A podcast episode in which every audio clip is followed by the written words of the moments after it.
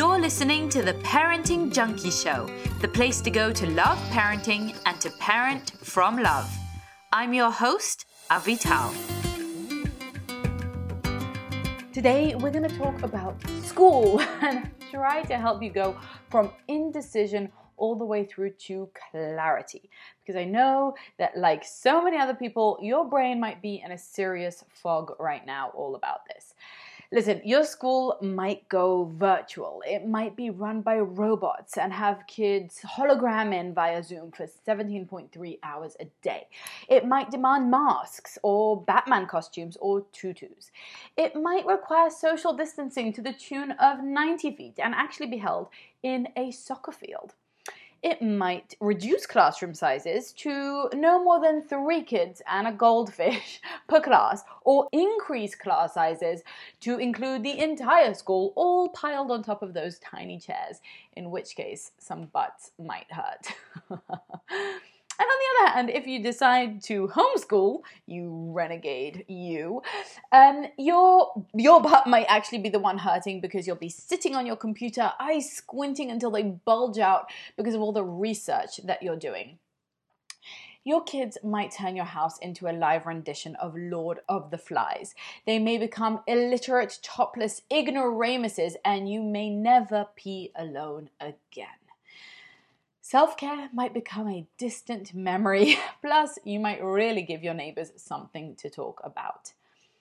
Or maybe not. Maybe neither of these options will completely diminish your well being, your bank account, or your marriage.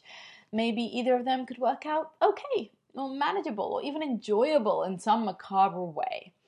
Look, today I'm going to take you through a replay of my live webinar where I am going to help you actually get some clarity around this decision.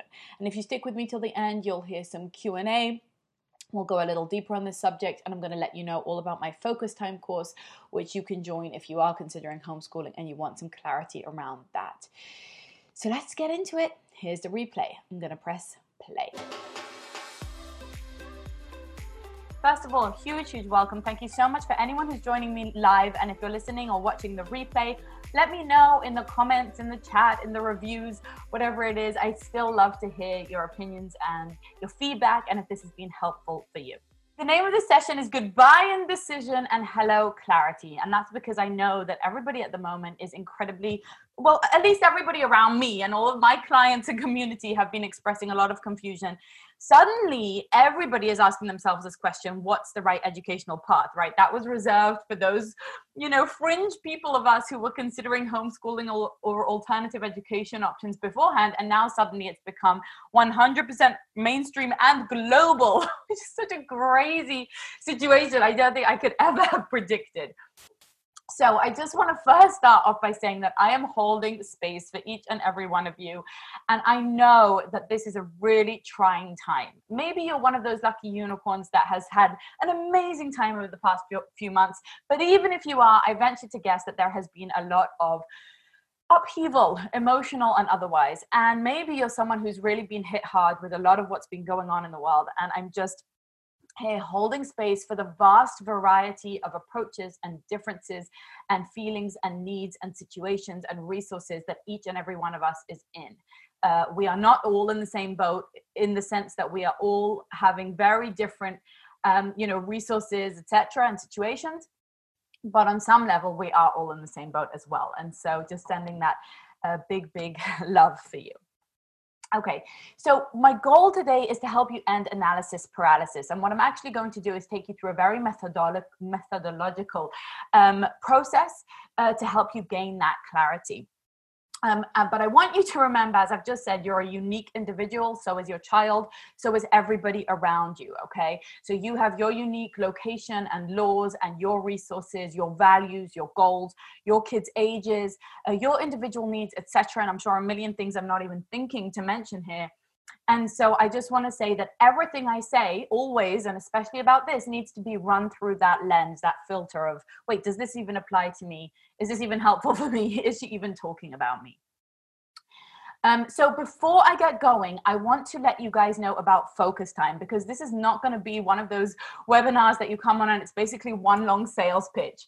Um, but I know a lot of you have been asking me about focus time. Those of you who are curious and unsure about homeschooling, uh, many of you probably already have taken focus time, and I want to let you know about it. And then at the end of the of the whole process that we go through today, uh, if you want to stay on, ask me Q and A's I will stay for a Q&A session.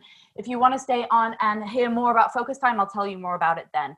But focus time is basically my very short, very punchy course that gives you clarity to homeschool with confidence. It's not a curriculum. It's not going to tell you exactly what to teach your kids every single day of the year.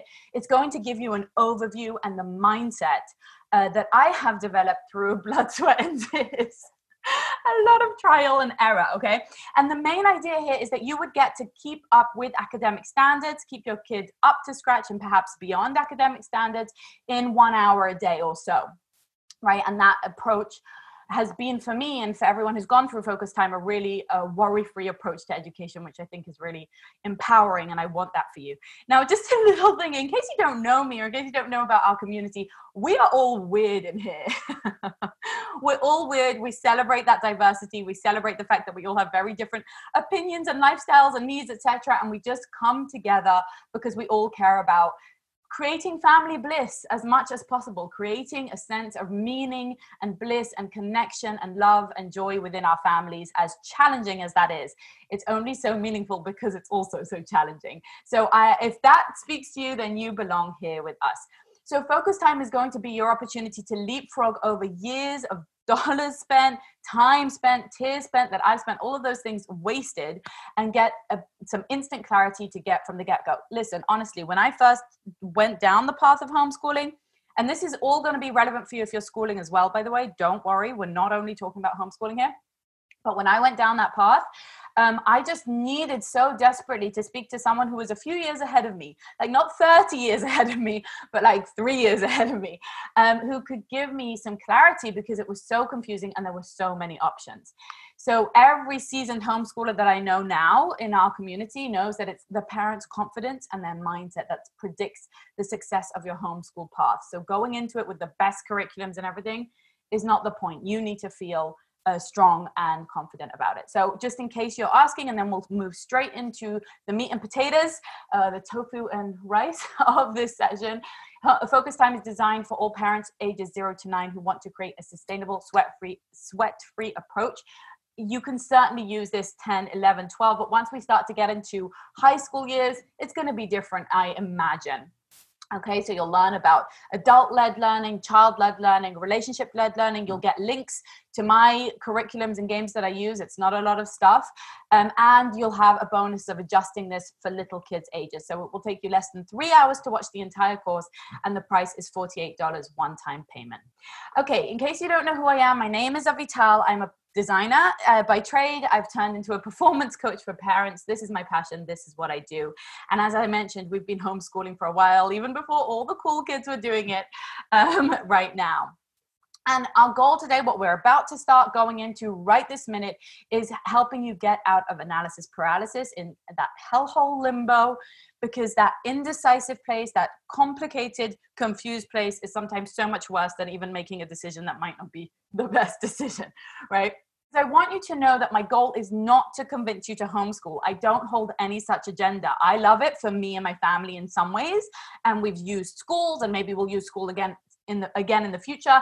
I'm against certain parts of schools. I'm not against all parts of schools. Do you know what I mean? I'm very complex, complex and nuanced thinker.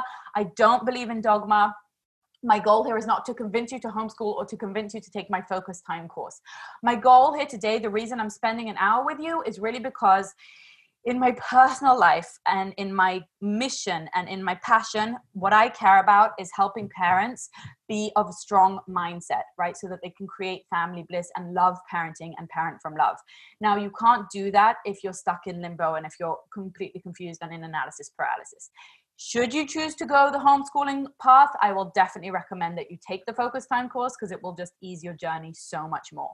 Um, but that is not my goal. My goal is to help you get out of fear and anxiety and make the best decision for you. And I just want to applaud you and give yourself a second like they say in yoga classes and stuff you know just just give yourself some gratitude and honor yourself that you're taking a little bit of time today to take a deep breath and to focus on this topic and to uh, I hope my goal is that you'll get some clarity and you'll be able to move forward with confidence. So give yourself, maybe let's take a deep breath together here, all of us together, okay? Okay and just give yourself the kudos that instead of going through the next few months with brain spinning, you're taking in the moment to actually calm those anxieties and make some kind of reasonable step forward. Okay. Okay, everybody's saying yes, yes, yes, yes, yes, yes, yes. Okay, kudos. And thank you to everyone sharing the link. We're going to gather those and we will certainly be excited to announce a, a lucky winner. Okay, I love this quote, and I'm just going to uh, read it. The best use of imagination is creativity. The worst use of imagination is anxiety. Now, I say this because we all use our imaginations all the time. And when you're in a time like this, where you're like, oh, what's going to happen? And will my kid be an ignoramus? And will my kid be in, you know, learning with masks and all this stuff and all these complex? Um, then you can use your imagination for anxiety. We can apply imagining the the things that we don't know will happen into a direction that can make us feel incredibly anxious. And my my what i want to grab you by the shoulders give you a big hug a big social distancing hug and say okay rein in all of that incredible imaginative energy and now i want you to apply it towards creativity creative problem solving. That's what we're here to do today okay? So we're going to go through that matrix that page that i've sent you all but first, I want to offer you three mindsets that I think might be really helpful for you right now. Okay, ready? Just give me a mindset in the comment. I'm going to ask you to give me a lot of feedback in the comments because I want this to be a conversation. Okay, I want to hear from you. So just give me a mindset if you're ready to adopt these mindsets. Okay, the first one. Thank you, Jordan. Okay. The first one is my role as a parent is to choose the environment in which my kids will educate themselves basically.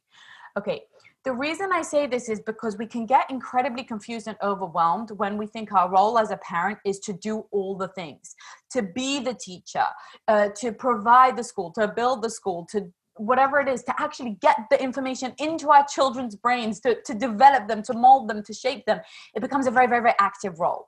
And i want to just kind of loosen your your muscles a little bit around that sit you back down, offer you to broaden your shoulders, take a deep breath, and remember that one of the biggest um, impacts you can make on your children is simply choosing where you spend your time, where they spend their time, who they spend their time with, what kind of environment they're going to be in, right? And that should be uh, this thought uh, and this mindset should be a liberation because basically it's about okay i'm going to choose an environment. Is it going to be at home? Is it going to be in this school? Is it going to be in this zoom room? Okay i've done my role okay and and the second part of this is the idea that children educate themselves which is a very powerful idea from the world of unschooling. And i'm not a hardcore unschooler at all. I'm more of a homeschooler at the moment. It changes. Um, but my point with that is just to release a lot of the uh, onus a lot of the responsibility because ultimately we don't teach our kids to walk. We don't teach our kids to talk we actually create a good environment and support them in their journey. Children are intrinsically motivated to learn, develop, adapt, grow, and we just need to make a supportive environment for them. Same is true for teaching our kids to read, teaching our kids math, teaching them geography, history, whatever. It's much more about creating the environment where they can educate themselves, just like we create an environment where a baby can learn to walk. Okay. All right. That's number one. Ready for number two? Give me a number two if you're ready. Let's do number two. My choices aren't right for everyone. Only for me and my family. Okay. If that, right? I'm sure I'll make a lot of wrong choices for me and my family as well. And the thing about this mindset, especially now, is I don't know if you're feeling this, but I'll just be honest and say that I'm feeling just like the level of judginess that has gone up in our atmosphere is is is deafening really. Like everywhere i look people are making these grandstanding statements about what everybody should be doing and how everybody is behaving and feeling totally licensed to critique and call out and and uh, you know argue with other people for the choices that they're making in what can only be described as a very confusing and unprecedented time where honestly none of us really know what the right choices to make are and so it can be really helpful instead of keeping trying to please other people or to make a choice that makes sense for all children or for all countries or for all the people involved in my life or for all the grandparents, whatever it is, instead to start to really hone in and say, look, I can't make a choice that's right for 7 billion people. There is no choice that's right for 7 billion people. But my choices don't have to be right for everybody that's not actually how we need to measure this. Uh, I need to just do right by, or the best I can do by my family, right? I need to do right by my children and try and make the best choice I can. It may not be right for my neighbor, it may not be right for some Facebook group. Um, but it's right for us right now, or at least it appears to be right. Lorene says, choosing to be unoffendable. Exactly. So I'm a big believer in unoffendability and becoming unoffendable and that's a, a, muscle that all of us are really going to need to flex when it comes to this because people will make comments. Whether you choose to homeschool or send to school or whatever it is that you choose to do people will make comments that will cut you through the heart that you will feel like oh, they think i'm being neglectful or they think i'm being abusive or they think i'm being um, uh, irresponsible or they think i'm being uh, you know whatever it is whatever they think. And that that's going to happen. And so we just ground ourselves back into the idea that my choices aren't right for everybody. That's okay. That would be absurd if they could be. My choice of the clothes i wear and the food i eat aren't couldn't possibly be right for everybody either. Why should this be? All right ready for number three number three nothing is set in stone and this is another really important thing because we tend to catastrophize. Um, catastrophizing is a cognitive fallacy that we are tending towards on a big level this, this at this time. And catastrophizing in the direction of thinking that if i make this choice i can see the knock-on effects right? Like if i if i take my kid out of school for a year they'll never go to college. Or if i send them to school they'll be psychologically scarred or they'll you know whatever it is. We start to catastrophize snowballing ideas into worst case scenarios. But I want to remind you that children are endlessly adaptable, adjustable, resilient, right? So are we we are capable and able to make change. And change might be scary, but it's also liberating and exciting and it gives us opportunities. And so nothing is set in stone. You make a decision, hey, you can come back in a month, two months, a week, whatever, and make a different decision. You can shift, you can pivot, you can trust yourself and your children and the people around you to be able to do that and just kind of connect yourself with nature right? With how trees change the colors of their leaves shed their leaves let them let them go. They let them go and they have the confidence that they're going to be growing new leaves when the season comes around. And just i want you to kind of ground yourself in that cyclical spiritual natural thinking that okay i'm going to make a decision. It may or may not be right for this season. If i decide not to if i decide it was wrong I can change if something doesn't feel right. And that is so much weight off our shoulders right there. Yeah, can you feel that? Just so much weight off our shoulders. Okay, let's keep going. So I would like to ask you to make sure that you have your journal printed out. I have mine right here. Let me get it. I'm calling it a journal. I don't know, cheat sheet, whatever it is, worksheet. If you don't have it, you can just use any blank paper and follow along because I'll be giving you the categories but the idea is uh, to use this. I hope it will be a really helpful tool, and we're going to start going through it right now. Okay, so if you're ready, give me a ready in the comments, and let's get going. Okay. We're going to end analysis paralysis today. Now, I want to tell you that these are not in some particular order. Okay, it's not in order of importance. Uh, I should have just put it in alphabetical order. It doesn't matter. Some of these are going to be more important to some people, some are going to be more important to others. Now, the idea is basically that we're going to go through each category, say the first one being education, and then we're going to give a score from one to five, okay, around uh, how how much you agree with that category. Okay. So, for example, education, how confident am I that my kid will learn well? If you give it just a one in school, you're not confident your kid is going to well, learn well in school, you give it a one. If you're not very much, you're partially, you're very much, or you're extremely confident, you give it up to a five. A five means this category is the best in this area. Okay. And now, this might seem like a very kind of cold, calculated uh, way of making a decision, but I have found that when our our thoughts get swirled and messed up in our head and they all mush into each other, it can be incredibly helpful to tease them apart, to untangle that web, to make some order out of that those chaotic thoughts, and then to make a decision from a place that's a little bit more organized, where we've organized our thoughts. So that's what we're doing here right now. The idea is not at all to move away from intuitive uh, decision making. As you can see, intuition is one realm here. We're going to talk about it, but the idea is also to help engage our logical minds, our reasoning minds to help us create some order with all these thoughts, okay? Okay, there's a link to the PDF um, in the chat if nobody, if somebody doesn't have it yet. Let's start with education.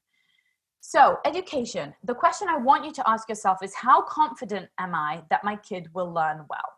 And this is a question that you're really asking yourself either around school or around homeschool or around an additional option that you might have, like a co op or a tutor or whatever it is, right? Now, learning well is a big is a big kind of question mark, right? Everybody defines being well educated in a different way. So you need to start thinking about your unique child. And by the way, if you have many children who are of school age, you might want to go through this process separately for each one, if that helps you. Um, I tend to just kind of bucket all my kids together, but um, if they if they are significantly different temperamentally and in terms of their learning needs, then you will need to, to do it several times. Um, but you can consider their learning style. Like maybe in school, you have absolute confidence in the curriculum, but you're not confident that your kid will be focused and really learning well, right? Or maybe the time of day. Maybe you have a kid that's a complete night owl and they need to sleep until 11 a.m. in order to function well, right? Uh, maybe you're not confident in your own teaching skills or in the teacher's teaching skills, etc. Or maybe you are right? And uh, the same goes for resources. So you might feel like well i just don't have the resources at home to educate them properly but in the school they would have that right? Um, so how confident am i that my kid will learn well? And let me go, let me know in the comments that you have uh, kind of processed that question and given it a mark. And you can just give these marks kind of intuitively right? What what number comes from 1 to 5 how confident am i in each of these options okay? All right we're going to move forward time. okay. How confident am I that I can take care of myself and my work? Okay, so taking care of myself, it might mean self care. It might need, mean understanding what my needs are. It might mean my career, my work, my uh, housework, uh, any other obligations I have, like taking care of elderly parents or some community in, in uh, interaction you might have, right? And you need to be considering, well, will I have help? Uh, will I have some kind of support? What responsibilities will I have in this situation? Right? What resources do I have? What temperament do I have? Right? Let's get honest about our needs. If I'm a, a, a complete introvert who needs many hours a day by myself, is this a good option for me or is this a good option for me? What's best? There is no right answer in any of these questions. It's only what's right for you. So, how confident am I that I will have time to take care of myself and my work. Okay. If you have to include something else in there as well, like my partner and their work or whatever it is, include that as well. But basically, can time management work in my favor in this option? Okay, let's move forward. Let's talk about the cost. Again, deeply personal, depending on are you sending to private school or public school, uh, etc. But the question is, how affordable do I foresee this option being, right? And here I would definitely recommend taking a bit of time to consider what your costs might be. In other words, if school is free or paid, do you have to pay for busing or for lunches or for travel under the circumstances? Um, would you be wanting to engage in classes, online classes? What kind of curriculum and materials do you think you're going to want to buy? And I'll just insert my own opinion here, which is that less is more. You you do not need to spend a lot of money on curriculums and on materials in order to have a successful homeschool life at all. Um, it really can be incredibly uh, cost effective. However, if you homeschool, you may have lost income, right? Because maybe you can work less or your partner can work less or something like that. Um, so just considering, try and thinking which one of these options is more cost friendly and how important is that in this case. Let's talk about reliability. And I'm talking about reliability because I think many of us feel this lack of confidence, especially uh, with everything changing so rapidly. So, how confident am I that this option will remain stable throughout the year? And I do just have to hark back to the mindset that nothing is set in stone, nothing is promised. Any option you embark on could certainly be shifted beneath your feet. And I, instead of holding on tight and feeling like, no, no, no, no, no, it can't change, it's not okay, I won't manage it, I would recommend working on your mindset around that to accept that changes always happen and that nothing is ever promised and tomorrow was wasn't promised to begin with and really working more on a flexible mindset However, it might still give you a lot of comfort to realize the stability or lack thereof, right? How convenient is part of that stability, right? How sustainable is this option right now? Is it local? Is it predictable? Are they sending confusing messages, right? Like if they're sending negative or unhelpful communication that are they demanding loads of emails loads of interactions lots of uh, lots of answers that i don't currently have right or are they operating with clarity? Is there a certain path laid out and i feel like i can trust this option to be stable right? Do you see what i'm saying? You, are you guys with me here? It really depends on who which school which option uh, you're interacting with but does it give you a feel feeling like yes this is a partner that i can work with under these circumstances? Okay. The next one is the method. Okay how comfortable am I with the medium my kid is learning in, right? With the method of education.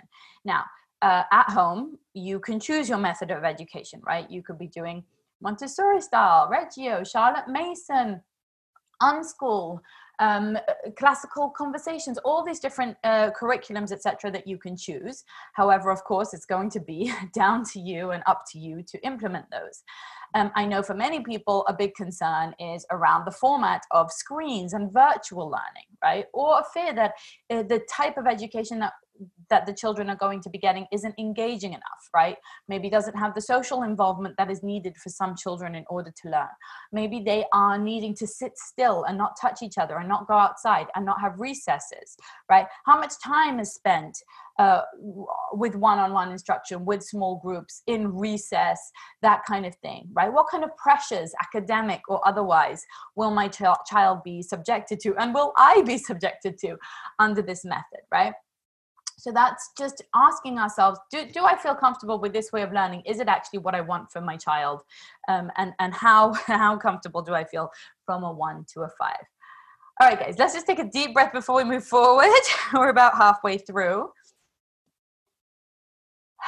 And just give me a yes in the comments if you are with me and if this is helpful and if you're getting some clarity already now if, if some things are coming up and you're getting some organized thoughts. Jordan says yes excellent Okay, yes, yes, yes, yes. Okay, great. Then I'll take your silence as focus and we'll keep going. Okay, the next thing that we're going to look at is socialization. Okay, so how confident am I that my kid will have social opportunities in this? Uh, in this particular choice. And I just want to note, point out to you guys, because I'm sure many of you think that I have a bias towards homeschool, which I probably maybe do in some cases. But I just want to note that in each of these categories, you could be putting a five in one and a one in the other, or vice versa. There isn't a clear winner for anyone except for you. Do you see what I'm saying? It's all very individualized. Like in socialization, for example, there could be the argument that school will offer much more socialization because your child will go there and see other kids or be on Zoom, you know, a virtual classroom and see other kids or there could be an argument that they're actually going to be very isolated and the experience of socialization won't be good because of social distancing and masks and that kind of thing. I don't know. It depends on the regulations and the needs etc in your uh, in your resources. Do you see what i'm saying? And then, vice versa is true as well. Homeschooling could think you could think well there are no social opportunities if we homeschool and my kid will be alone and at home but maybe your kid has a bunch of siblings right? Maybe you have a bunch of kids. Or maybe you're in a pod with one or two other families right? And then they're getting a lot of high quality socialization on a daily basis. Or maybe your kid actually needs a lot of time alone. I also want to say that age matters a lot when it comes to socialization and so does temperament right? Um, some kids actually really need not a lot of social interaction they need a, sh- short bursts of it others crave it and need it for hours a day and it also is typically developmentally thought that around the age of seven or eight is the age of concern. And that's the age where social needs peak. And I know many parents come to me with a big concern about their two year olds or their three year olds not getting enough social interactions at home.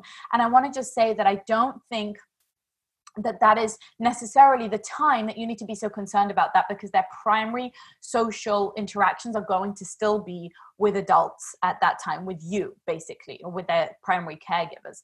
And so it actually becomes more of a concern with slightly older kids most of the time right? There are temperamental exceptions to that rule. Okay. All right. So let's uh, so how will this impact your child's social life? And i want to add there your social life right if you homeschool and there's a co-op that's meeting in person and you can go and be with other parents and see other children i don't know at least speaking personally for me that has been the highlight of my week many years homeschooling. The, those co-op days that i get together with other families just being with other uh, with other mothers mostly but it could be fathers too in those cases I, think it does a complete nervous system rehaul. Like everything just settles down because you feel validated, you feel in community, you feel that feeling of raising children in that village that it takes, right? You're like, oh, everybody's around. I'm not going to get triggered. I'm not going to yell. I'm not going to suddenly lose it because I'm, I'm going out of my mind because there's this, this kind of ventilation effect. Um, when we're all together. It's actually so very necessary on an evolutionary and biological level. So don't just think about your child's social life, think about your social life as well. Um, what are the options? Do you have pods? Do you have abilities to meet up with social distancing, without social distancing? Again, depending on what is available to you. Um, okay. So, um, if you have questions for me about focus time or anything else, I see them coming in in the comments. Definitely, we're going to answer them. Just put them in the Q and A box so we don't lose them. Okay, and I'll finish this process with you, and then we'll go straight into Q and A. So, um, the next thing that I want to talk about is autonomy. And that is really a question of how in control do you feel, right? How much control will I have over this option? And this can be incredibly important when we feel like we're, we're losing control over so much, when we're not in control. Sometimes just the fact that this is an option I have control over, no one can, you know, make big changes on me may might hold a lot of sway for you depending on how much of a control freak you are just like the rest of us right? So how much control will i have over this option could also be a downside for you if you feel like i don't want this responsibility. I can't take this on. I need someone else to be in control of it right? So just ask yourself in terms of your mindset do you feel like you can change and pivot? Do you feel like it's up to you? Do you feel like you're supported? Do you feel like you got this? Or maybe you feel like like, no, I'm at their mercy. I'm at my children's mercy, at my partner's mercy, at the mercy of the weather or PMS or other people. Because if you feel incredibly shakable, then it can be very hard to lift a burden of responsibility and say, yes, this is mine. I'm going to take it on. I can do this, right? So we need to develop that kind of mindset if we're going to put that onus onto us and vice versa is also true. If we feel like no i need to do it my way and the things that i believe and you know I, I need to feel in control then it's going to be hard to pass that on to someone else and to hand over that control. So just give that a rating for you. How much autonomy will you feel? And perhaps your child as well depending on how old they are and their temperament. Health. Let's talk about health because that's on everybody's minds at the moment. Um, how confident am I that this option protects my family's physical health, right? Given that we're talking about a time of a pandemic, there's going to be procedures and restrictions and risks and exposure and your personal situation, your personal health story, maybe exposure to elderly people in your community or whatever it is. That's going to be completely individual based on you, your comfort level, uh, your confidence in your children's health, your confidence in the procedures that in the location that you're sending them to, uh, those types of things. So, again, hugely personal choice, just like the rest of it. But if this is a source of great anxiety for you, if you're going to be constantly worried about a fever, a cough, you know, what, what's going on, etc., then that is obviously something you're going to want to put into your considerations here as well. Okay, the next one is your relationships. Okay, so how confident am I that this option is good for my family's emotional health? So you're going to need to think about the individuals in your family, about your emotional resources, about each person's needs, about your level of exhaustion, about personalities, right? Like if there are two siblings that are always fighting all day and it makes everybody crazy and it's so difficult. Hey, is that uh, going to be exasperated by us being together all day or is that actually maybe going to be an opportunity to overcome the stress? Uh, do i feel confident that i can manage healthy family relationships or is the cost to our family relationships going to be incredibly high right? Is the cost to our family relationships going to be incredibly high because me and my partner don't agree about a homeschooling you know how rigorous it should be or don't agree about the importance of grades or whatever it is like where are the tensions going to spike? Uh, where can i actually kind of moderate and ventilate some tensions by making a choice that supports our family's overall emotional well-being right?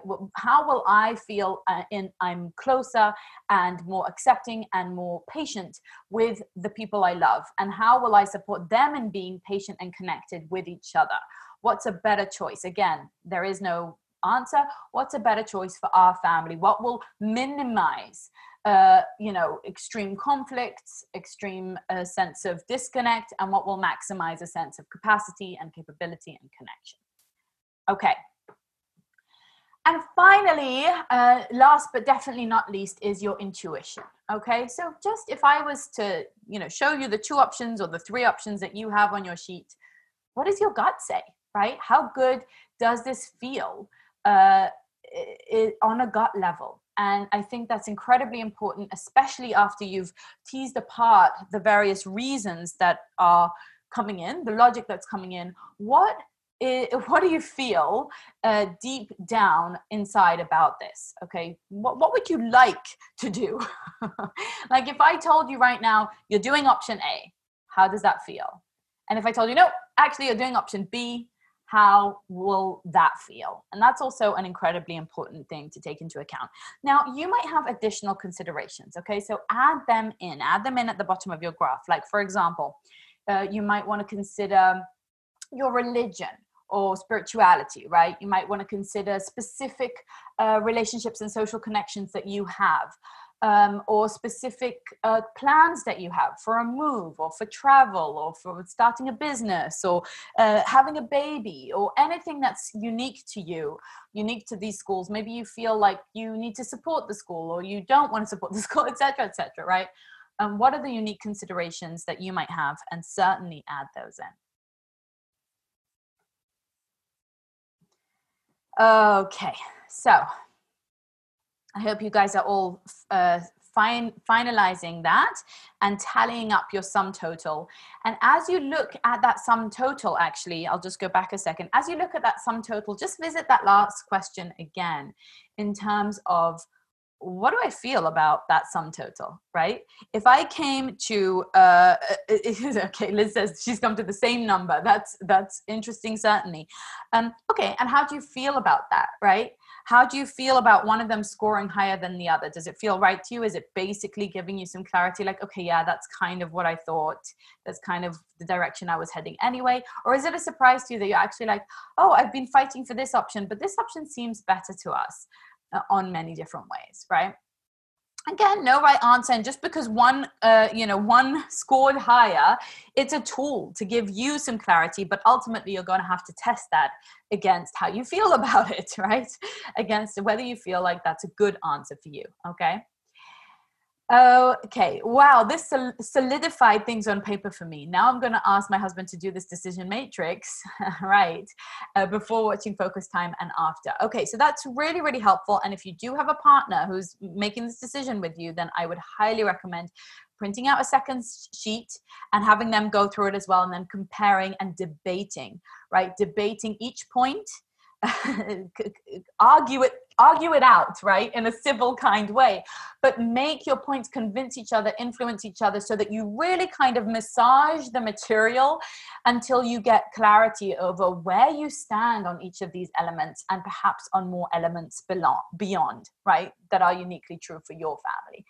Okay tiffany says this has been so helpful I definitely need to do all for all three of my kids separately, says Shauna. Yes, I definitely need to work through this with my husband as he will be home more than I, a hundred percent. So those are the types of things that you absolutely need to consider. This is just the starting point, but it is a tool to help you get that clarity and start to kind of uh, drill down to the core essential elements that are going to make up this decision. And the truth is that, as you can see, this is the type of process that you can then apply to many other decisions besides.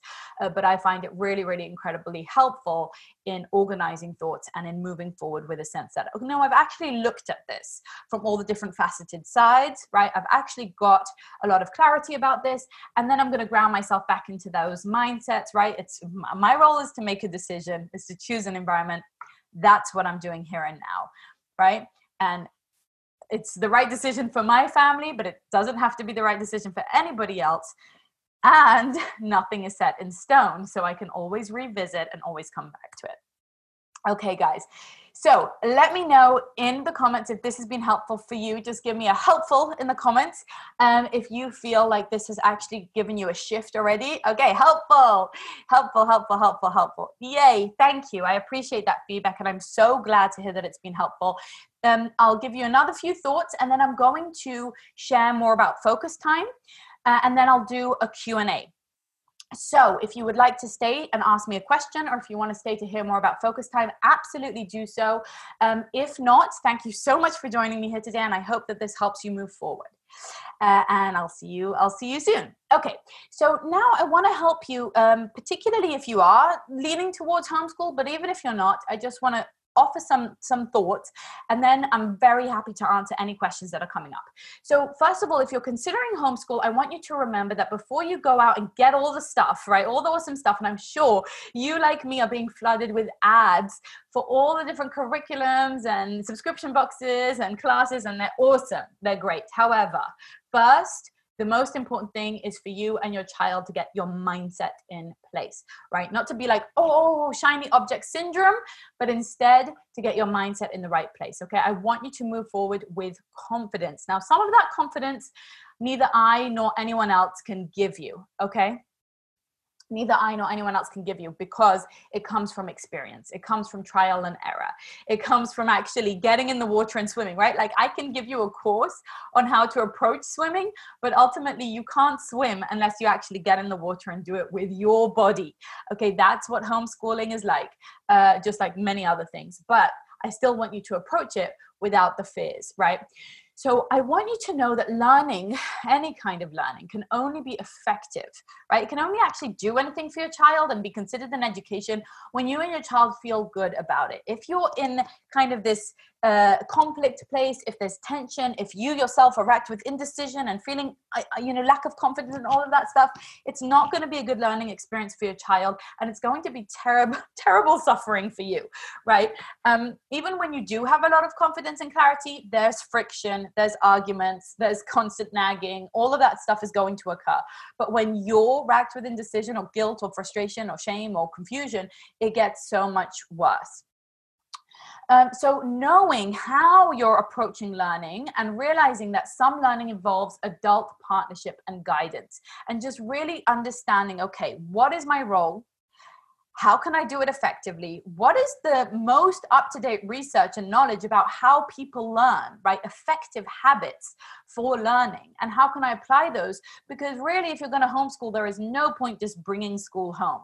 School is designed for a classroom of 15, 20, 30 kids, uh, all having to kind of get onto the same page at the same time um, and go through the same process the one of the great upsides of homeschooling is you don't have to do that. You can tailor make it to suit your child your lifestyle your values your goals your dreams your desires your fun. And it would be a big shame to miss out on that aspect right? But you do need your children to learn certain things. You need to learn them to learn that there are certain tasks that have a beginning and have an end right not just this free for all whatever you learn whenever you learn it etc right? We want some kind of order. Just like i've given you this order here today that hopefully has helped you organize your thoughts we want that for our children in their education as well. We want them to have a certain um, path that they are following. And within that there's a ton of freedom and creativity but we want them to have a certain sense of moving forward along something, right? For example, we want them to learn that materials need to be treated with respect, right? We want them to use our space and the things that we invest in with care and to put them back when they're finished. This is just one example from the world of Montessori in particular of teaching children certain things in a way that actually gives them skills, right? Focus demands quiet, it demands a space that is clear, that is for processing what they are learning, right? And it typically comes in short bursts. And this is all in contrast to what is happening in school, right? In school, you have a lot of people around you, there's a lot of stimulation. Um, it comes in quite long classes and for long days and for long years, right? And so these are all things that you can do differently at home right? So sometimes that learning needs adult support, and there are some types of learning that don't need adult support, and that would be a great time for you to get time for yourself or time for your chores or that kind of thing, right? So, if you have this goal to stretch your child's minds, to teach them to overcome obstacles, to see themselves as capable, right, and to see their work as meaningful, then I really want to invite you, right, because now that you know what's important to you and you know that you want to go down this path, I really want to invite you into uh, focus time. Now, we've added a really exciting bonus, which is that I'm going to be doing three Q&A sessions for free uh, for those who join Focus Time before Wednesday. Um, and next Wednesday. And the reason I'm doing that is because you can join Focus Time and binge watch it in three hours, get a ton of clarity. But if you're left with questions, I will still be there to hold your hand for the first three weeks uh, with your Q&A, with these Q&A sessions. Okay, so just ask yourself I know that you probably, like most of us, have 99 problems right now, but what if your approach to homeschooling and your confidence and mindset around it wasn't one of them? What if we could just knock that off the list really painlessly and you could feel like, okay, I got this. It's going to be crazy. it's there's going to be ups and downs, but I kind of know where I'm going and what I'm going to do with this, right? So you can grab your copy of Focus Time now. It's at theparentingjunkie.com forward slash focus time. And you will then be invited to join me in person on Wednesday for this uh, Q&A. Okay, let's go into Q&A right now. I'm super excited. I know there's a whole bunch of questions waiting for me in the Q&A box. All right. Lucy, what happens if there are not any homeschoolers in your area? I'm in the UK and my kids will spend all day on their own. Okay, Lucy, that is a great question. I want to tell you, first of all, that I'm skeptical. I'm very skeptical that there truly aren't any homeschoolers in your area. Because, first of all, it's been growing for years, and including in the UK. And second of all, right now, so many people are considering this option because of COVID. And so I would really um, urge you to look more deeply uh, into whether there really aren't any other families, because the truth is that all you need and this is crazy, but all you need is one, right? It would be nice if there were two, but all you need is one other family that you connect with, that your children get along with to make a big difference. So if you can, yeah, Tamara says, bring a friend, right? If you can bring a friend, um, if you can um, find that other family, they might be a 20 minute drive, they might be a half an hour drive, etc. Uh, it took me four and a half years to find our like homeschool twins that we're so close to today. Um, but so I'm not saying it's easy. But the other thing I want to say is that don't discount all of the kids who are in school, right? Because as long as regulations allow for it um, and you're comfortable with it, you could be doing a lot of socialization in the afternoons, right? You could have a fixed play dates and, and meetups uh, after school hours on the weekends, and your mornings are spent just you you at home, right?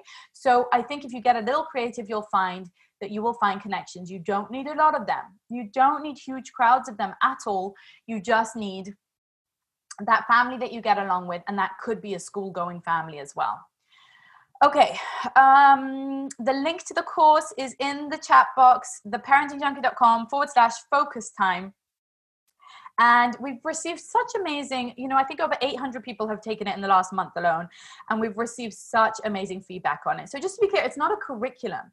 It's going to teach you about our approach to homeschooling. Basically homeschooling is as broad as school or as parenting right? You have unschoolers you have charlotte mason you have uh, montessori homeschoolers you've got all the different types and shades and colors and this is going to give you my approach how i've uh, ended up uh, homeschooling and we're going to do a hybrid version this year hopefully. I'm, hoping to send my kids to a program twice a week if it's working.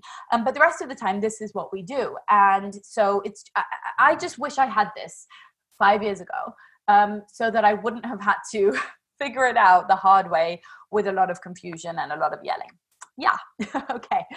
Uh, lucy i'm so up for homeschooling but my husband thinks i'm going to ruin my kids. Have seen such a positive impact after covid and can't bear the idea of sending them back to school. How do i get my husband on board? Okay so obviously that's a huge and broad question. I'm going to tell you two things. First of all we can drop in the chat. I have an ebook called uh, 10 Zen Secrets of Persuasion. And it's basically how to ethically convince your partner of anything. Um, not in a manipulative way, but in a truly influential way, persuasive way. Um, the, that ebook is a quick read. I hope it's a fun read, uh, and it's free and it's going to help you to really get your mindset in a place that isn't just badgering your husband or you know criticizing him or uh, stuffing information down his throat or you know whatever it is or guilt tripping him or setting ultimatums but actually using wise communication skills that are very influential over people in a positive way. Like you could use this for negative things and i know that you won't lucy because you're talking about homeschooling um, but the point is to use them for good in our relationships. And so I would recommend a, reading that book. That's the first thing I'd say. B, uh, going through this process together, right? Not by yourself, together, uh, and showing him uh, what's been working, what you've been reading, what you've been experimenting with, and just really trying to kind of garner his support, get him on board through the evidence and through um, what's really been happening for you and your children at home. I also want you to remind him that. Um, nothing is set in stone. When I started off homeschooling, my husband was also incredibly resistant to it. Um, and I just said to him, well, we'll try right? We'll try. And if you show me uh, that it really isn't working if you see that it's just you know ruining our kids no problem. We can pivot. We can send them to school. And i also put some of the responsibility back on him saying okay but then you need to show us the school that we'll be sending them to. Take you know go for a tour do the research convince me that it's a good school and that it's worth it uh, to give up on homeschooling and i'll be convincible right so just remaining open on both directions um, the book rebecca is the theparentingjunkie.com slash ebook is where you can get it yeah we've just dropped it in the comments there Avital, how old were you when your kid? Uh, how old were your kids when you started using the Focus Time program with them? So my eldest was about six, um, six, an older six. Um, it's very dependent on where you are in the world and how you know mature your child is how academically inclined your child is. I don't think that there's a sharp age that you need to start. However in the focus time course there is a bonus that's going to help you transition little kids right? So you can start from preschool age and gently setting them up for good habits setting kind of setting the path in motion so that when you actually want to start to teach them reading writing math etc it has become just part of your daily flow. I can't stress enough to you how not big a deal it is. like how it doesn't take a lot of time, it doesn't take a lot of effort, and it doesn't cost a lot of money to do it in this particular method. And so I just want you to know that no matter how old your child is, you can start very minimalistically with just a few minutes a day, build up, go slow, and you can create incredible results because the compound effect of small, tiny bits of learning every day is magnificent. Can you explain what a hybrid model is? Absolutely. So a hybrid model really just means a mishmash, right? Like I've taken bits from here and bits from there. So in some ways we're unschoolers. In other ways we're homeschoolers. In other ways we are actually schoolers because we send our kids to a program. Like last year we sent them to a program twice a week. So twice a week they were basically in a school-like environment. It was a program for homeschoolers or for alternative schoolers. But those days you could say I was a schooler, right? Like I was giving it over to someone else they were with other kids they had to you know do whatever the program was there. And then other times uh, we're, do, we're sitting down and doing school at home etc so a hybrid model is basically any way that you combine different elements for yourself. So i bring in you know i read i have read a lot about reggio and montessori and waldorf and charlotte mason etc uh, I read a lot of books uh, by educational thinkers and philosophers like Alfie Kohn and Dr. Peter Gray um, etc. And then I bring in the pieces I cherry pick and, and, and, bring in the pieces that I feel work for me and for each individual kid of mine. Um, so for you, it could be something like having a tutor do part of it, or going to a co-op for part of it, or going to school for two hours in the morning, but then being at home for the rest of the day, etc. Right? It's a hybrid model. Just means that we make our own model up. If homeschooling a preschool child and still needing to work a flexible schedule of eight hours for another company from home, do you feel it is still impossible to give the child the attention they need while helping them learn some autonomy as well? Catherine, my short answer is no, I don't feel it's impossible.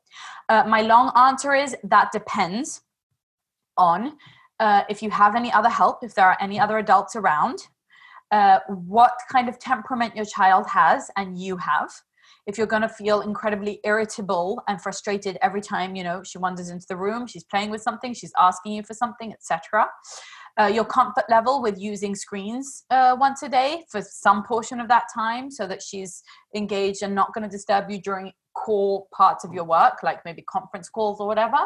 So there are lots of different details that are going to go into what that really looks like but my ultimate answer barring all of those exceptions and you know caveats is that no it's not impossible. You can certainly do it and your child doesn't need full on attention from you all day. In fact in focus time you'll learn exactly how to divide that up.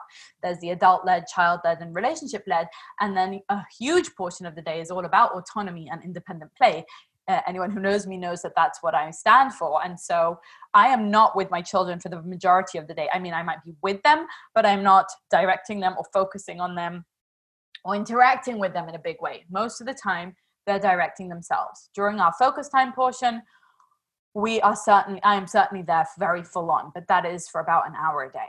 So that should be very manageable in that case. Okay.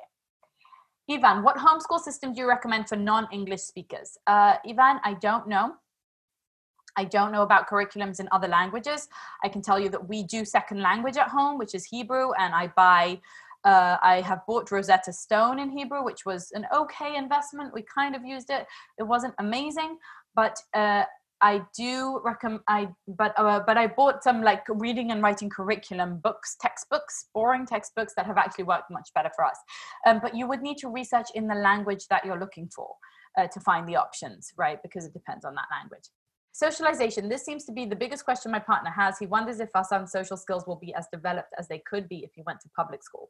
Uh, so that's a great question. There does not seem to be, and it's going to be different during COVID times, because even in public schools, I don't know what the options are really going to be uh, in terms of socialization. My friend told me today that the kids need to sit far apart. There is no recess. Uh, there are masks. And so I'm not sure how that influences people's socialization for the better. I don't know. However, typically that's not true. Typically, homeschoolers can be even more socialized, and depending how you define socialization, right?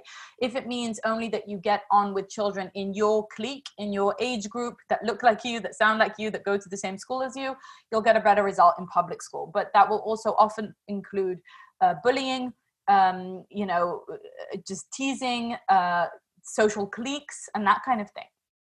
So pros and cons there, uh, but typically homeschoolers they could be the stereotypically weird homeschoolers who are closed at home forever and don't have any friends.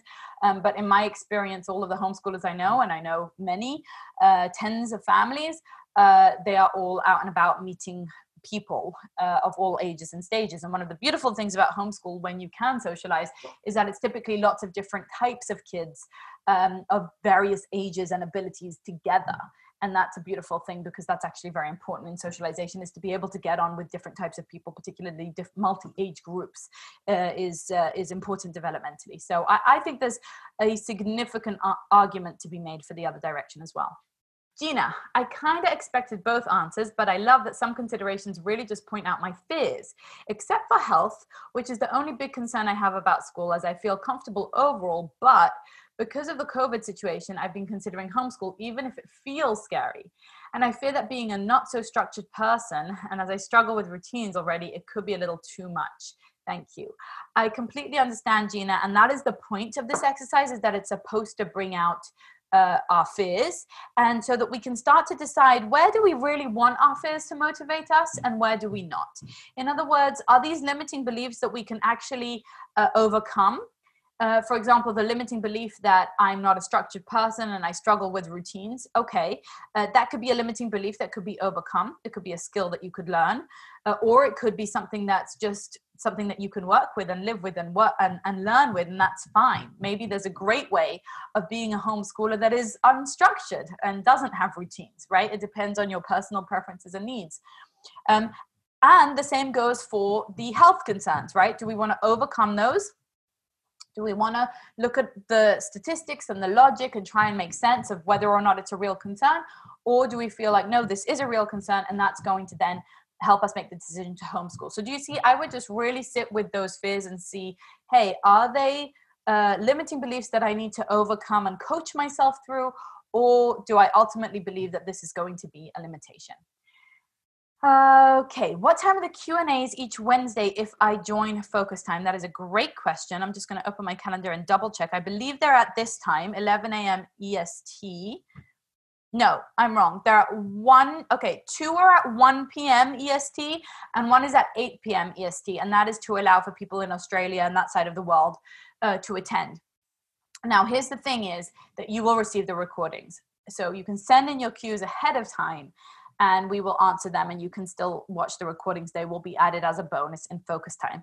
Hey guys a huge welcome to everyone who's just joined focus time and a huge thank you for you know i'm humbled. Anytime anyone joins any of my courses free or not i'm just humbled and so grateful that you've taken that chance on me and put that belief in me. I'm confident that you will have a good experience there. Um, and yeah and i just want to remind everyone the link is in the chat uh, join it now so that we can be sure to save your spot for these q&a bonuses because i would love to be able to customize it for you. Okay b what is the age to start this? I think my kids are too little but they are still school age three years 10 months. Okay it's a great question b. Will uh, answer like this. Look you don't have to do anything right but I'm the type of person who likes to prepare a little bit mentally and do a little bit of research for things to come. So three years now, very soon, four, five, and six, right? You're in that pre-K, K, K, um, and uh, and first grade ages. My recommendation is that given give i think you're talking about focus time uh, given the low price given the q&a sessions bonus i would jump in because it's like a prep right? I do that kind of thing the whole time. Like I'll take a course that's preparing me for the years to come or for the next stage. Like when we run present play, we have a lot of pregnant women join, even though they haven't even had their first child yet, but they want to start off on the right foot. Now, you're still going to make mistakes, right? You're going to make your own mistakes, and I can't help you avoid all of them, but I can help you avoid some of them or get your mind in the right in the right space. The se- second thing is that we've added a bonus specifically about younger ages and how to start to gently set those habits in place so that it's an easy transition not like a sudden school with mom time right? So i hope that answers your question b. Okay uh, nishita my child is five years old too i need to homeschool or is unschooling is okay Nishita, that is 100% up to you. Uh, focus time can help you uh, come up with a structure that's a little bit of both, right? Um, and, you know, it's up to you. I love and uh, can really empathize and and relate to the home, unschooling approach most of my uh, many of my friends who homeschool are in fact hardcore unschoolers and that's awesome um, but it hasn't been our preference uh, we have felt that our kids do need some uh, adult led structure because we weren't willing to wait until they taught themselves to read, for example. Like my friends who have kids who are fully unschooled sometimes don't read until they're 9, 10, even 11 years old that's fine. That's one educational approach. There are a lot of reasons to love it and to go down that route. Um, it hasn't been our our approach or what we're comfortable with, me and my husband. And so we've done some hybrid model where there is some homeschooling, and a lot of the time is unschooled. So I hope that helps. But basically, it's very personal um, a very personal decision. Okay, have you encountered any successful homeschooling arrangements between divorced parents? That is a great question. Um, I'm trying to think uh, because I know a few of the families that I know are going through divorces, but I haven't yet seen how they do it in person. So I, close up and personal, I don't know. I'm sure. I'm, I'm sure it can be done. And the truth is that there ha- I have encountered many unsuccessful homeschooling arrangements between married parents, and so I'm going to go out on a limb and say that it very much depends on the type of divorce and the type of relationship between the co-parents. Uh, if you have some good communication between you, if you're able to come up with good plans between you, then I think it will be great. I don't think it, it matters uh, if you're married or not, as long as you have that connection. And vice versa is true as well. If you're married, but you're constantly at each other's throats and disagreeing about things, that's going to be a recipe for stress. And so, yeah, that would be my short answer. Would focus time help us decide if homeschooling is for me?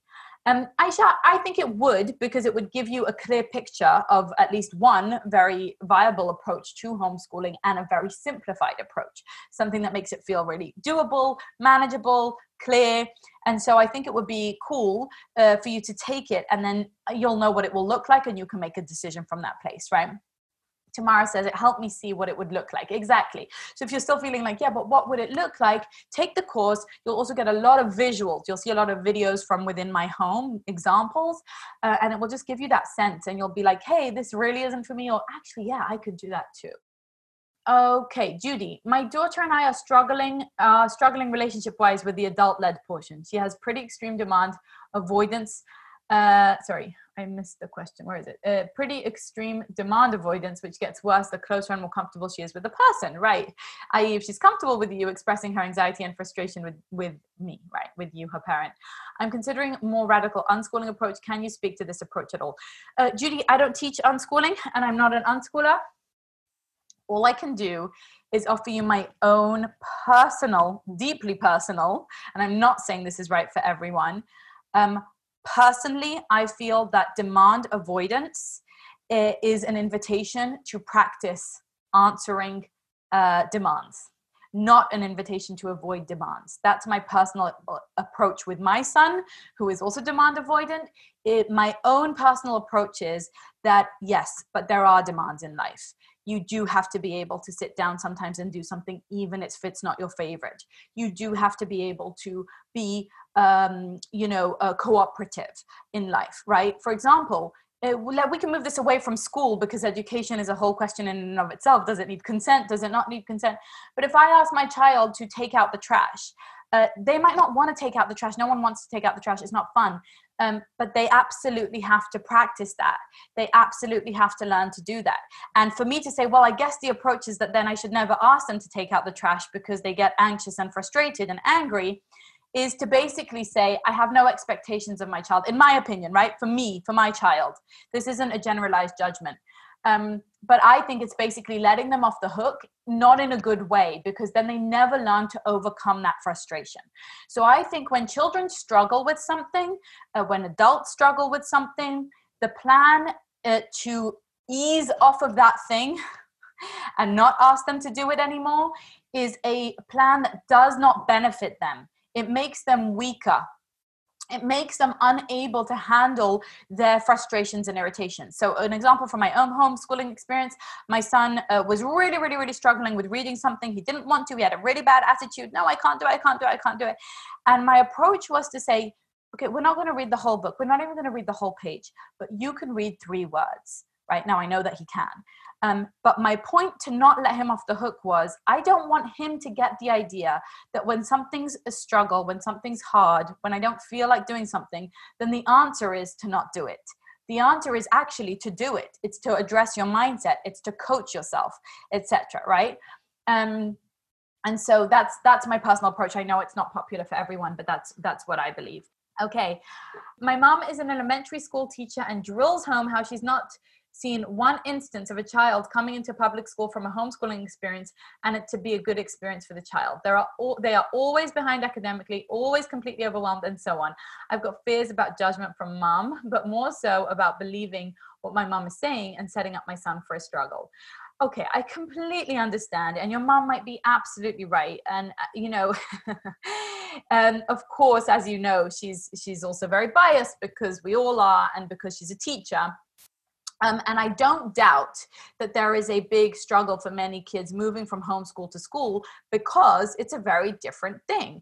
Uh, I could tell you, I moved countries when I was eight and a half, and I struggled terribly academically. I was very overwhelmed. I was very behind because it was a different language. It's not so different, right? It's this big transition, it's this big change. Um, and so that makes sense. That doesn't necessarily mean that homeschool is a less viable option it just means that the transition between one and the other, and by the way, it goes the same in the other direction too. When children come out of public school, they typically need what is called a deschooling process, which is a long time where they're not able, they have to kind of unlearn what they learned in school, right? They need to kind of unlearn uh, some of the things about uh, you know about not learning for fun for example right? They have to unlearn about the idea that you learn for the test or that does this have to do i have to remember this? Is this going to be on the test? They have to unlearn that no now we're learning because we want to expand our minds because we're curious because it will serve us in the future because it's helpful to us right? So that difficulty in transition obvious and it goes in both directions. They're two very different lifestyles a very different approaches to learning and there's no question that the transition is going to be a struggle in both directions. Um, however that doesn't mean that one choice or the other choice is better or worse for your child right? Um, what i would do is speak to real homeschoolers um, you can start with me in focus time, uh, but also speak to real homeschoolers. Really ask yourself what's true for you. Many of us have to part ways with our parents' value system in lots of different realms, right? Financially, religiously, spiritually, emotionally, psychologically, and sometimes educationally. Um, and maybe your mom has everything right for you, and maybe she's right for her, but not for you. And, and both of those things are 100% okay. A struggle, a struggle as it might be my mom bless her she once said to me not so long ago aren't you worried about you know your child not knowing this or that the other? And i said to her you know mom i'm not but it sounds like you are. Would you like us to talk it through? And it's just about holding space for the people around us and their concerns where they're coming from. Everybody wants the best for your child. They just have different ideas of how to get there. And if you're going to go a little bit of a different route like if you're going to go a homeschooling route or any kind of alternative route, you're going to need to learn to adjust that mindset to feel confident and to feel unapologetic about it. And also to realize that people aren't just judging you and trying to make it hard for you. They just don't know what you're doing and they're worried about it and they are genuinely concerned. And that's okay. And you can address that. And just because they're concerned doesn't make it wrong. Bola. Hi, Bola. So great to see you again. Uh, she says, also, what age group does your focus program cover? I have a 14, 7, and 2 year old. Just to clarify, it sounds like the program is not a curriculum, but like a structure and a strategy. Yes. Does that mean uh, we then have to go somewhere else to look for learning resources okay perfect question so first of all what ages does it cover you know i i think of it as more of an elementary school um, and preschool ages. So two, still a little early. Uh, seven, right there at the focus time um, age. 14, I think it will help you certainly, but they may have aged out because they may be following high school, you know, very set virtual learning or a very heavy curriculum. So I don't know if you're homeschooling now or not, um, but it may or may not apply. It depends on you. Um, so that's around the ages. Now, you're absolutely right. It is not a curriculum. It is an approach that outlines how to do keeping up with school standards in an hour a day and then what to do the rest of the time so that you're still bringing in project based learning, child led learning, interest based learning, and relationship led learning, and a lot of independent play, which you know I stand for. And so, what you would do is you would get a lot of clarity over okay, every day from seven to eight, this is what we're doing, from eight till nine, this is what we're doing, and then from nine till three, this is what we're doing etc right? You would get clarity over the type right? The quality of interaction. Am i sitting there teaching my kid math or are they watching a documentary and making um, making their own stop motion movie? Or are we all baking together right? Just understanding the different types of learning. Um, and then you would get learning resources. Primarily you would just get two or three uh, textbooks per child right? Some kind of curriculum per child. Now you don't have to get i don't get big fancy curriculums. I get just a simple textbook and i work through it with them on very specific subjects right? So in my case i'll just give you a bit of the focus time idea. In my case you know lit- uh, learning to read learning to write math uh, math skills those are all things that we want to keep our children up to common core standards up to you know whatever grade standards or beyond.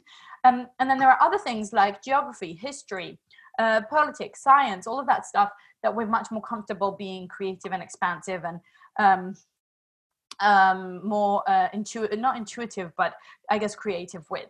And so, and so that's to answer your question there. So, would you need to get resources? Sure, um, but uh, but not many, uh, and just just those specific ones that you would need. Okay, let's do ten more minutes of Q and A's, and then we will. Um, and then we will close this up and if you have more questions you'll start uh, you'll hopefully join focus time and ask me in our q&a sessions that are coming up next wednesday. Okay shauna my youngest is five and is going into kindergarten this year. He's in a montessori school. My older two eight and six are in public school um, the Montessori school appears to be going back full time in person, and the public school is still unknown. Do you have thoughts about sending one child to school and homeschooling the others? You know, I don't have any specific or dogmatic thoughts about it. I'm sure you've thought about the things that might come up, just, you know, jealousy that some are staying home and some are not, um, and that kind of thing but you will um, you will be able to adjust for that. I am a huge believer in children's adaptability resilience. I don't believe everything has to be fairly divided between our kids. They each just need to get what's best for them right? They each just need their specific and unique needs answered and that's what you're going to be doing and that sounds like a great plan. So no, I don't have any specific thoughts except that go for it. Explain to them this is what's happening. You guys have, you know, you have school, you don't have school, it's all fine uh, that's not a problem, right? Okay, Lorene, is there a specific name for programs geared towards homeschoolers? I haven't heard of those here in Washington. I'm not sure what you mean, Lorene, by that. Uh, do you mean curriculums or co ops? Um, but if you Google programs for homeschoolers, you will find, uh, I'm sure, including in your state, there are things like, uh, you know, science classes in the mornings right? Or robotics or drama or music or a lot of different faith centers offer like music classes and that kind of thing. Uh, or museums typically offer homeschool groups in the morning. So a lot of things that are usually closed or usually only available in the afternoons to school kids uh, ha- run homeschool programs in the morning. That's really nice because it's really empty. Uh, Anoki, traditional schooling changed a lot during COVID. Did the homeschooling practice change a lot during COVID too? If yes, how? Uh, it did change a lot and the reason the way that it changed is primarily the social aspect of it and the programs that i just mentioned. So many of us had programs like we went to judo in the morning right? Maybe you had guitar class or uh, survival skill class. We had forest class. Uh, we did a lot of hikes with friends and we met up with friends every single day uh, before covid. And so that did change a lot. Um, what perhaps didn't change is that we weren't used to this you know drop off and pick up and we were already used to taking the responsibility for our kids education on ourselves. Um, but our capacity to meet up with other families and to participate in other programs changed and changed a great deal yes. Um, so those are things that i hope are, are going to be available this year depending on where you are um, what about diversity and socialization i'm worried it's only for rich families um, you know, yeah, it depends where you live and, and who is around you. And that's true whatever you do, whatever school you send to, uh, in your un- unschool, uh, homeschool community. Um, it's a myth that homeschooling is only for rich families. That's not true.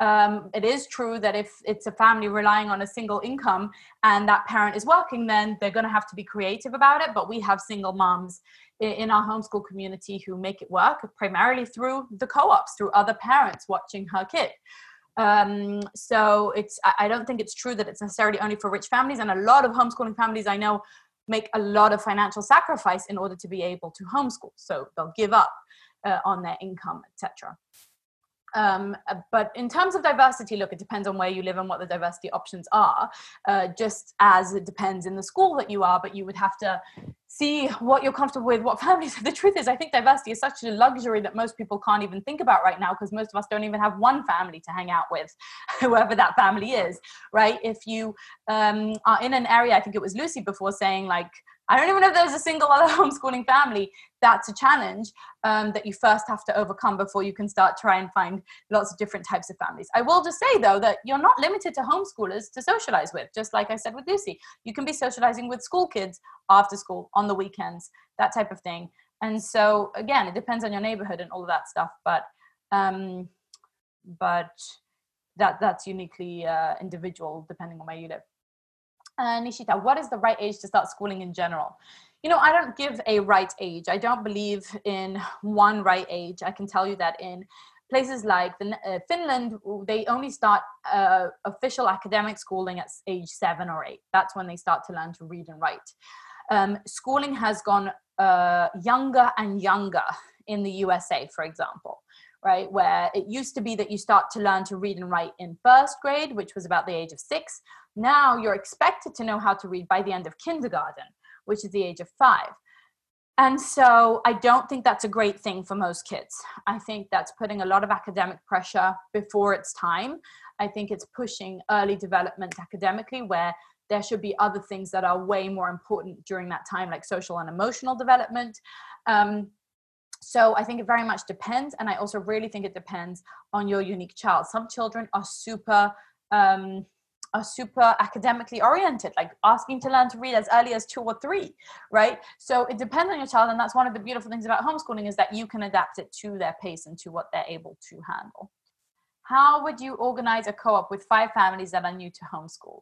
Um, so that's a great thing to have that's wonderful you could be rotating between people's homes you could all be meeting in the forest or in the playground or whatever's available to you in nature. Uh, you could be bringing a potluck or everybody brings their own lunch and you have a you know a meal together as a community. And then personally i would i would rely on my own approach is that co-ops are for free play primarily like if you want to do a little bit of instruction, maybe you want it to be an art co-op or a science co-op or a math co-op or whatever, fine. Um, but I think the main thing that kids get out of co-ops is the capacity to have free play. And then the actual academic advancements that you'll do are going to be at home. It could be cool to do it around something like, you know, storytelling or learning about history or doing scientific experiments, that kind of thing. Aisha, what's the difference between unschooling and homeschooling? Uh, unschooling uh, relies on children uh, to be curious and ask questions and want to learn things, and adults then facilitate the children's learning when they ask and when they show interest and not before. So an adult does not say, "Come, let's learn our ABCs. Let's learn one, two, three. Let's learn to read and write, etc." They wait for the child to say, "What does that say?" or "What's this letter?" and they follow the child's pace almost hundred percent and so you know that's my own uh, my own definition of it but i think most unschoolers would agree with me um, that basically they're not ever inflicting education upon their children but they're just making an environment where their children are, uh, are encouraged to ask questions and they will help them and facilitate their learning. Um, the homeschooling approach is where adults do have some kind of agenda right? Some kind of curriculum that they follow some kind of goal that they want their child to meet at a certain time etc uh, so that's different so homeschoolers would sit their kids down and say we're going to learn this now and unschoolers would not do that. Uh, Bola asks if uh, about the price. The the the um, price, by the way, is one time only. It's not recurring. It's not a payment plan. It's just $48 and you own it for life, you know, for as long as we're running it. So it's a $48 price point and there's no, you know, hidden fees or whatever. What about learning to work on in groups? That's a great question. So learning to work in groups is important. It's necessary. You do need to know how to be part of a group and follow instruction and not be disruptive and that type of thing. That's a skill we all want our kids to have. It's going to be hard to get that skill if social distancing continues. Um, it's going to be incredibly hard. So, um, I just want to say that in that case, uh, we may not be able to teach our kids that if there's strict social distancing continuing, right? Because they may not be able to be in groups and they can't learn how to learn in groups. Um, so that might be something that we kind of supplement later on when social distancing is lifted right it might not be something that you can offer them in a deep way right now it might be something that you can in small groups and it might be something that you can't and so just consider that there are going to be some things that our kids aren't going to be able to get this particular year.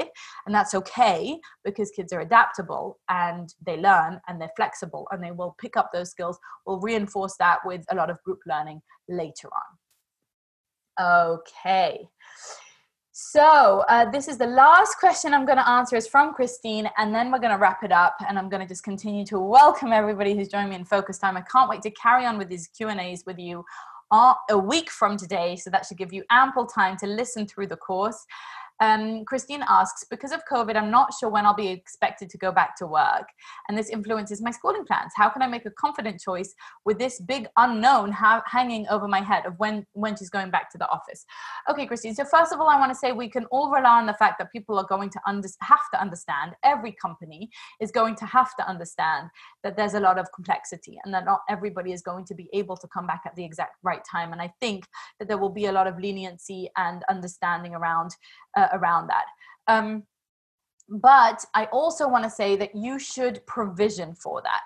In other words, if you make this decision with confidence and you know that at some point you will definitely need to go back to the office, even if they're very understanding and they give you time, okay, then what will happen, right? Will you be able to hire help? Will you be able to enroll in a program at that point? Um, etc. So just have your plan be in the back of your head of what you could do uh, when office work reinstates. And if you are sure that that's going to happen or pretty sure or whatever, then maybe you decide from the get go to enroll in a program. But just rem- remember, nothing is set in stone. You can pivot and change. You can find creative, surprising solutions, like other families that are happy to do a swap, right? Um, there are many, many options available to you that are outside that box of school and office right it's it's very we are all very used to just those options, just those linear options. And now is a time when we need to open our minds to lots of creative solutions. Hey, who do we know? What are the what are the grandparents doing? What are the neighbors doing? What are my friends doing? Are we able to figure out some kind of fun creative plan? Can we do a barter? Can I watch their kids on the weekend and they watch my kids for three days a week, etc. Um, so I want you to open your mind. All right. So to close this up, I just want to say thank you so much for spending this time with me here today. But most of all, thank yourself for giving yourself this time to work through these concerns. They're real, uh, they're important, they absolutely influence the mental health and well-being of your family uh, being in that limbo place is not a healthy place to stay for any length of time it's an invitation to go into this work of really sorting it through and making these decisions which you are doing so kudos to you um, and if you would are homeschool curious and you think it might be an option or partially an option for this year, then I want to strongly recommend that you dive into focus time because in just three hours you can get a lot of clarity of what that could look like and what the structure would be for you uh, potentially. And i hope that that really um, really makes this time easier. As i said i know that there are 99 problems in your life right now probably and i just want to help you at least knock off this one. At least have a little bit more clarity peace of mind less conflict with your partner or with your child around this subject um, and a deeper sense of trust in your own intuition and in your own capacity to make uh, imperfect choices, uh, but choices that are right for you and your family under the circumstances nonetheless. Okay, guys, so if you're watching the replay of this, then you may have missed the window to get into focus time and still get that bonus of the Q&A sessions, but they are recorded and you will get them in the bonus section in focus time. So all you have to do is go over to theparentingjunkie.com forward slash focus time and grab your copy. It's basically like spending three hours with me over a cup of tea, discussing exactly how we homeschool and why we reached the conclusions that we did for the time being and uh, you're going to lift the veil and see what it looks like in my real, very imperfect home and get a list of the links and resources that we currently use, which I do keep up to date. So just head on over to theparentingjunkie.com forward slash focus time. It will give you a clear picture of what a very hassle free approach to homeschooling could look like. And I hope that this will set you up for success and a lot of clarity on your journey. Thanks for listening to the Parenting Junkie Show. If this was helpful for you, I would be so appreciative if you would subscribe, rate, and review the podcast. Subscribing to the show means you'll get the bonus episodes that I only deliver here. And when you rate and review the show, it helps other parents find it. I'll be shouting out some of my favorite reviews in upcoming episodes and would love to spotlight you. And remember, keep on loving parenting and parenting from love. Namaste.